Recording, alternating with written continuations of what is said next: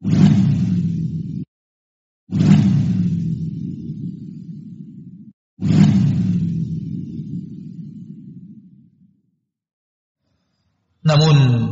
terkadang rahmat dan nikmat Allah kita gunakan untuk berbuat maksiat kepadanya. Allah memberikan kepada kita kasih sayangnya. Kita mempertontonkan keingkaran, kemaksiatan kepada Allah tabaraka wa taala. Akan tetapi Allah yang maha pengasih lagi maha penyayang yang mengasihi hamba-hambanya, menyayangi hamba-hambanya lebih daripada kasih sayang seorang wanita, seorang ibu kepada anaknya. Allah tidak serta-merta memberikan hukuman kepada kita, tidak langsung memberikan hukuman kepada kita di saat kita melakukan hal yang dia murkai, melakukan keingkaran, kemaksiatan kepadanya subhanahu wa ta'ala. Padahal Allah bisa saja untuk melakukan itu kalau ia mau. Akan tetapi Allah menyayangi kita, merahmati kita.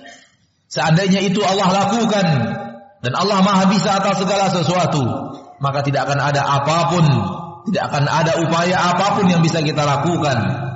Allah tabaraka wa taala bisa saja membuat mata kita buta ketika kita berbuat maksiat dengan mata itu. Ketika Allah tabaraka wa taala kita berbuat maksiat kepadanya dengan lisan, Allah bisa saja membuat lisan kita menjadi lisan yang bisu dan tidak mungkin lagi untuk digunakan berbicara. Allah tabaraka wa taala bisa menjadikan kita tuli Manakala kita berbuat maksiat kepadanya dengan dengan telinga yang diberikan Allah sebagai rahmat dan nikmat setiap hari kepada kita, Allah bisa menjadikan kita orang yang lumpuh, tidak mampu untuk menggerakkan kaki dan tangan. Manakala kita berbuat maksiat dengan kaki dan tangan itu, akan tapi Allah tidak lakukan itu. Seandainya Allah lakukan, la qaddarahullah, maka ikhwan fid din, hadirin sidang Jumat, apa yang bisa kita lakukan manakala kita sudah buta, sudah tuli, sudah bisu dan lumpuh, apa yang bisa kita lakukan? Akan tetapi Allah tabaraka wa taala seperti yang tadi khatib katakan, Maha Pengasih, Maha Penyayang, rahmat dan nikmatnya tiada tara, kasih sayangnya tiada terhingga. Walaupun kita berbuat maksiat, akan tapi Allah tabaraka wa taala tidak menghentikan rahmat dan nikmat itu kepada kita.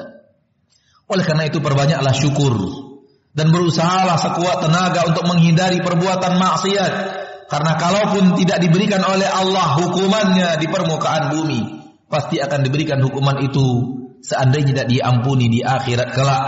Dan akhirat lebih besar daripada hukum-hukuman yang ada di permukaan bumi. Walal akhiratu akbar wala adabul akhirati akbar lau kanu ya'lamun.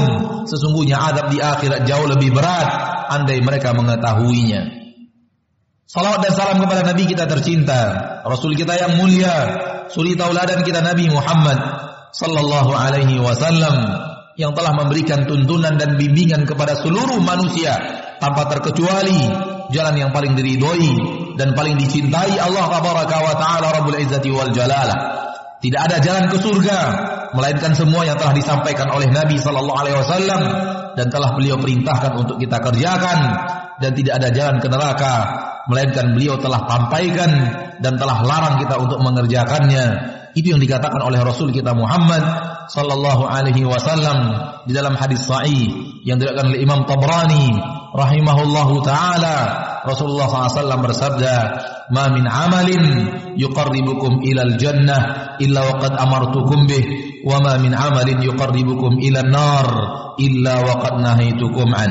Tak ada lagi amalan yang akan mendekatkan kalian ke surga melainkan semuanya telah kuperintahkan dan tidak ada amalan yang mendekatkan kalian ke neraka melainkan semuanya telah kularang kalian mengerjakannya. Inilah kesempurnaan Islam. Agama Allah telah mengajarkan kepada kita segala-galanya melalui rasulnya tercinta Muhammad sallallahu alaihi wasallam Allah mengajarkan kepada kita seluruh jalan ke surga dan melarang kita dari seluruh jalan ke neraka Masyaallah muslimin Hadirin sidang Jumat rahimani wa rahimakumullah. Kita hidup di permukaan bumi. Kita berhari sehari-hari beraktivitas di permukaan bumi dan kita menjalankan kehidupan di permukaan bumi. Akan tapi semua kita tahu, semua kita sadar bahwa kita hidup bukan untuk di bumi. Walau sekarang kita hidup di bumi, akan tetapi bumi ini adalah negeri persinggahan. Bumi ini hanyalah sekedar tempat persinggahan Kita semuanya tahu bahwa suatu saat kita akan meninggalkan dunia beserta kehidupannya. Kita akan meninggalkan bumi beserta seluruh isinya. Tak ada manusia yang bertahan hidup dengan kekekalan, hidup di permukaan bumi subhanahu wa ta'ala. Di bumi Allah subhanahu wa ta'ala tidak ada yang bisa hidup kekal. Sebagaimana yang Allah katakan di dalam Al-Quran. Innaka mayyitun wa innahum mayyitun. Engkau wahai Rasul, engkau wahai Nabi akan menjadi mayat, akan meninggal dunia. Mereka juga akan menjadi mayat dan akan meninggal dunia. Akan tetapi, ketahuilah saudaraku, bahwa tidak sedikit manusia yang sadar hidupnya di permukaan bumi hanyalah sementara. Hidupnya di permukaan bumi hanyalah sementara. Akan tetapi dia hidup benar-benar untuk di permukaan bumi. Padahal dia tahu kehidupan di permukaan bumi bukanlah untuk selama-lamanya. Akan tetapi apa yang dia lakukan, apa yang dia kerjakan, apa yang dia usahakan, semuanya untuk bumi, semuanya untuk dunia beserta seluruh perhiasannya. Kalau ataupun ada sebagian daripada amalnya untuk akhirat, itu pun amalan yang dipenuhi oleh rasa malas, yang dipenuhi oleh keterpaksaan dan dipenuhi oleh hal yang terkadang dikerjakan dan terkadang ditinggalkan. Saudaraku, apakah begini kita berhadapan dengan akhirat?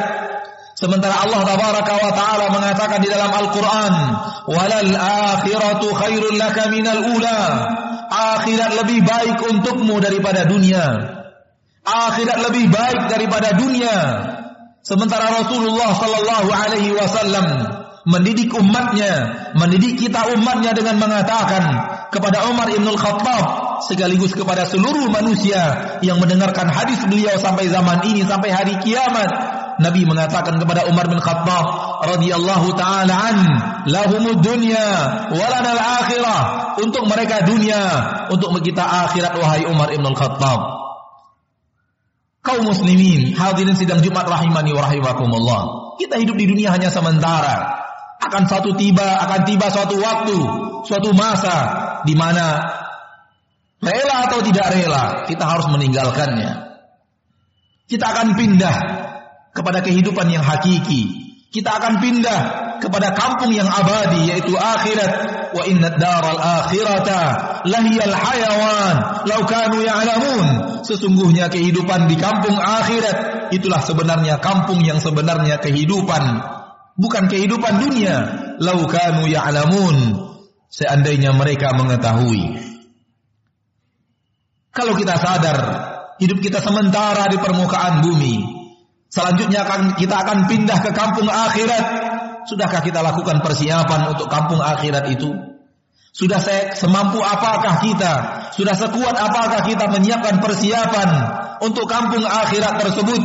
Dan kampung akhirat itu adalah kampung yang abadi, khalidina fiha mereka akan kekal di dalamnya untuk selama-lamanya fariqun fil jannati wa fariqun fis sa'ir yang kekal di sana nanti sekelompok mereka ada di surga dan sekelompok lain ada di neraka dan kita tidak pernah tahu ke mana satu kita akan menuju ke mana kaki kita akan melangkah di akhirat kelak sudahkah kita persiapkan bekal-bekal yang dengannya kita berharap bahwa perjalanan akhirat bisa kita tempuh dengan baik dengan bekal-bekal yang ada. Sudahkah kita berharap dengan amalan-amalan kita kemudian Allah tabaraka taala menjadikan kita orang yang mampu melewati huru hara pada mahsyar mendapatkan kemuliaan-kemuliaan yang Allah janjikan dengan rajinnya kita beribadah dan rajinnya kita memohon kepada Allah tabaraka wa taala akan kemuliaan akhirat tersebut ataukah akhirat adalah sebuah cerita yang terkadang kita ceritakan, terkadang kita tinggalkan, akan tapi dalam amalan lalu kemudian kita tinggalkan. Kita lebih mendahulukan dunia, walaupun itu akan menghancurkan akhirat. Kita lebih memilih dunia, walaupun itu bertabrakan dengan akhirat. Nauzubillah itu naudzubillah min dzalik. Sekelompok manusia ada yang seperti itu sebagaimana yang Allah katakan bal tu'thiruna al-hayatad dunya wal akhiratu khairu wa abqa kalian lebih banyak mengendahulukan kehidupan dunia padahal akhirat lebih baik dan lebih kekal Masyaallah muslimin sadarkah kita berapa umur kita hidup di permukaan bumi kalau dibandingkan dengan umur kita nanti di akhirat Sadarkah kita berapa sebenarnya pendeknya usia kita di permukaan bumi? Manakala nanti kita sudah bertemu dengan hari yang hakiki di yaumil mahsyar? Allah mengatakan tentang hari di padang mahsyar di dalam Al-Qur'an surat Al-Hajj wa inna yauman inda rabbika ka alfi sanatin mimma ta'uddun. Satu hari nanti di sisi Rabbmu bagaikan seribu tahun dalam bilangan kalian satu hari di akhirat dan semua kita akan ke sana. Semua kita akan ke sana. Khatib yang sedang berbicara kita yang sedang mendengar semua manusia yang hidup sekarang ini yang pernah yang sudah meninggal dan pernah hidup dan yang akan hidup di permukaan bumi semua akan ke sana. Wa inna yauman inda rabbik. Satu hari nanti di sisi Rabbmu di sana. Di akhirat ka alfi sanatin mimma ta'udun bagaikan seribu tahun dalam bilangan kalian ya akhi satu hari di sana kalau dibandingkan umur manusia di permukaan bumi waktu di permukaan bumi adalah seribu tahun Usia kita yang 50 tahun, usia kita yang 70 tahun. Berapa jamkah akhirat? Berapa jamkah akhiratnya? Kalau seandainya satu harinya akhirat adalah hitungan seribu tahun di permukaan bumi, berarti kita hanya hidup tidak sampai satu hari di akhirat. Harinya akhirat. Kalau usia kita di permukaan bumi dibanding dengan usia kita di akhirat, maka tidak ada satu harinya akhirat. Dan itu juga Allah katakan di dalam Al-Quran. Di akhir daripada surat Al di akhir daripada surat An-Nazi'at Allah tabaraka wa taala mengatakan ka'annahum yauma yarawnaha lam yalbathu illa 'ashiyatan aw nanti ketika mereka bertemu dengan akhirat. Nanti ketika manusia bertemu dengan akhirat ada saya ada kita semua di sana. Ka'annahum yauma nanti ketika mereka bertemu dan melihat akhirat bertemu dengan kampung halaman yang hakiki, kehidupan yang sebenarnya, ka'annahum yauma lam yalbathu. Mereka tidak merasa tidak pernah hidup di permukaan bumi illa ashiyatan aw duhaha, melainkan hanya bagaikan waktu sore atau bagaikan waktu duha. Itulah kita. Ketika nanti sampai di akhirat, kita hanya merasa hidup kita di permukaan bumi bagaikan waktu duha. Kita hanya merasa hidup kita di permukaan bumi, bagaikan waktu sore, antara asar sampai maghrib. Itulah usia kita. Itu pun dari lahir sampai akhir hayat. Itu pun dari lahir sampai akhirnya tutup usia. Akhifiddin itulah singkatnya usia kita di permukaan bumi. Manakala dibandingkan dengan akhirat, apakah wajar kalau usia yang sangat singkat ini, apakah wajar di usia yang sangat pendek ini kita habiskan seluruh syahwat kita sehingga tidak tersisa sesuatu apa pun yang kita inginkan dengan syahwat kita kecuali kita lakukan? Apakah wajar dengan usia yang sangat singkat ini lalu kita habiskan seluruh nafsu dan syahwat kita kemudian berbuah dengan neraka Allah wa taala di negeri yang penuh dengan adab tanpa tara? Ataukah yang pantas bagi kita adalah bersabar bersabar hidup di permukaan bumi dalam waktu yang singkat, waktu sore, agar kemudian mendapatkan kenikmatan abadi nanti di surga ilahi, di tempat yang penuh dengan kenikmatan yang tidak pernah terlihat oleh mata, tak pernah terdengar oleh telinga, dan tidak pernah terbesik oleh hati manusia. Maka orang-orang yang bersabar di dunia, mereka lah yang akan mendapatkan kenikmatan akhirat, dan orang-orang yang tidak bersabar di dunia, Allah mengatakan kepada mereka fama asbarahum 'alan nar. Alangkah sabarnya mereka atas api neraka.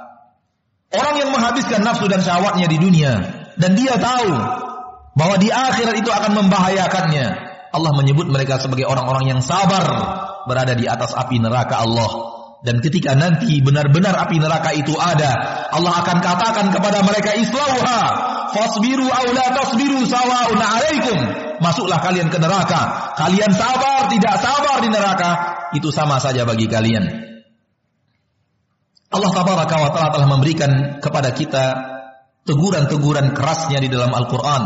Allah tabaraka wa taala telah mengutus kepada kita nabi dan rasulnya untuk memperingatkan kita akan tetapi sebahagian manusia ada yang masih lalai, sebagian manusia ada yang masih tidak peduli kepada teguran-teguran itu sehingga kenikmatan dunia yang menghancurkan akhiratnya masih dia kerjakan. Kenikmatan dunia yang akan menghancurkan akhiratnya masih dia terima, masih dia kerjakan.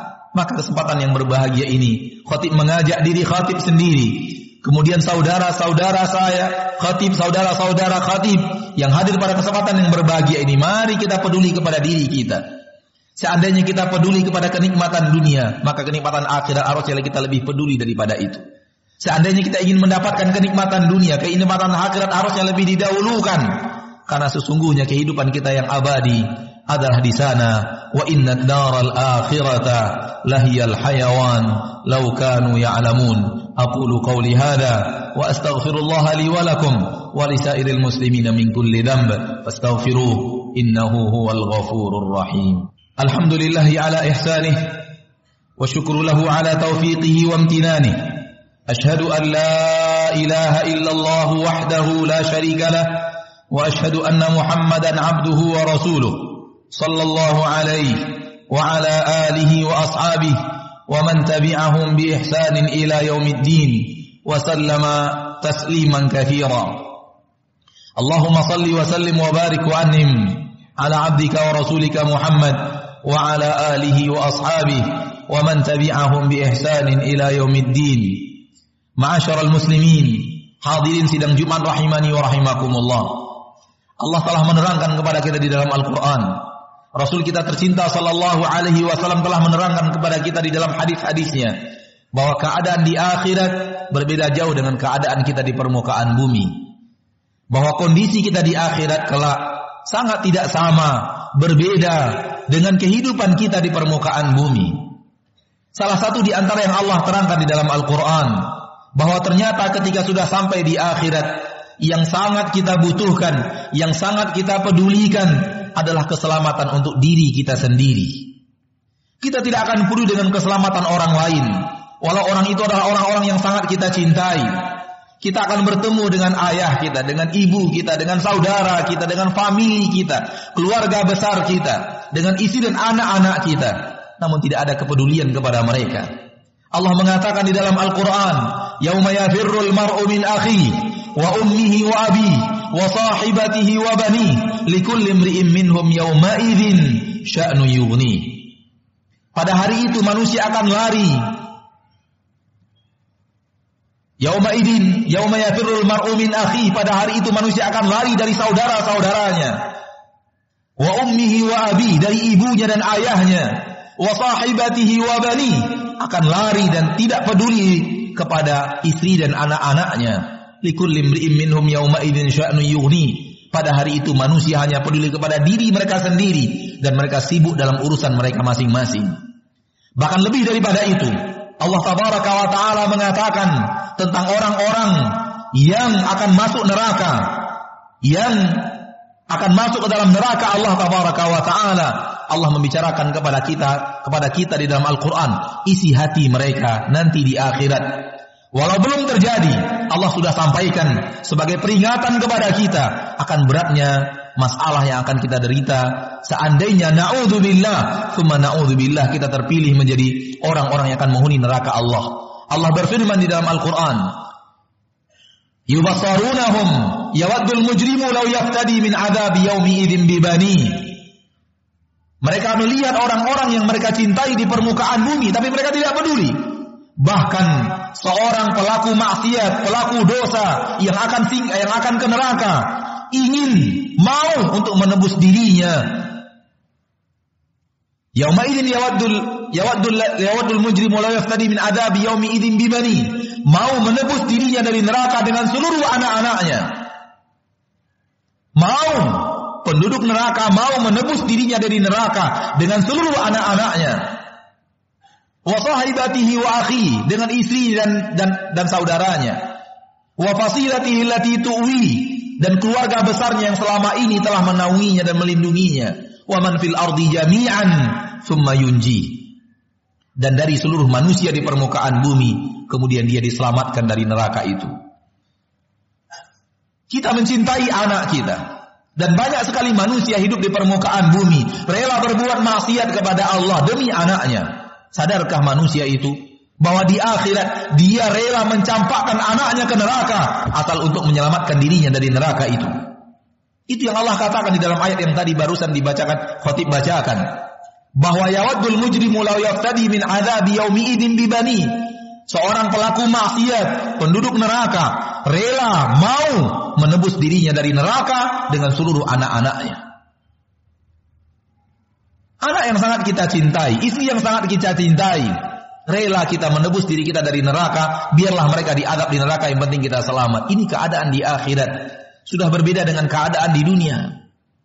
Oleh karena itu, jangan kita berbuat maksiat, kita rusak akhirat kita karena anak-anak kita di permukaan bumi. Jangan kita berbuat maksiat, kita rusak akhirat kita karena istri kita, karena saudara kita, karena siapa pun manusia di permukaan bumi. Karena di akhir kita kita pun akan tidak peduli kepada mereka.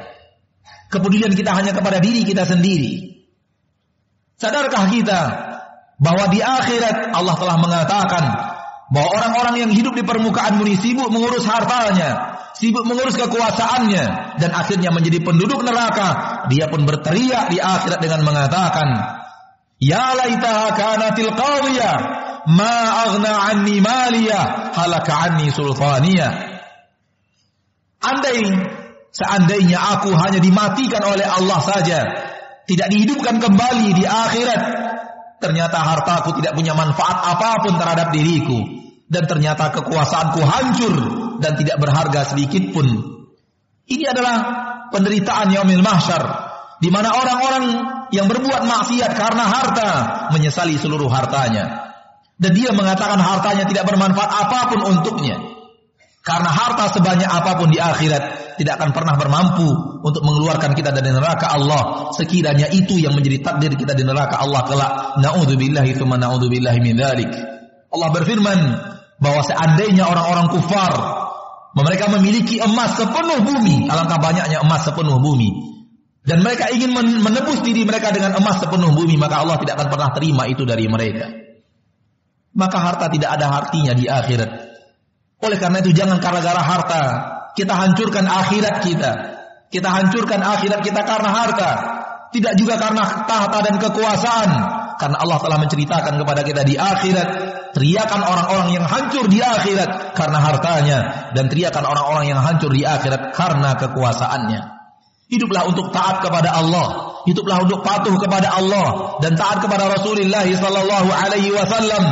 Kalau toh pun kemudian dengan ketaatan Allah memberikan harta, fabiha wa ni'mat, itulah nikmat tambahan dari Allah Subhanahu wa taala. Kalaupun setelah taat kepada Allah dan Rasulnya, Allah memberikan kekuasaan, Allah memberikan popularitas, maka itulah nikmat yang diberikan oleh Allah di atas nikmat ketaatan yang ada. Akan tapi jangan sampai semuanya menghancurkan ketaatan kita kepada Allah, menghancurkan ketaatan kita kepada Rasulullah, sehingga akhirnya akhiratlah tempat bermuara kita di akhirat kelak.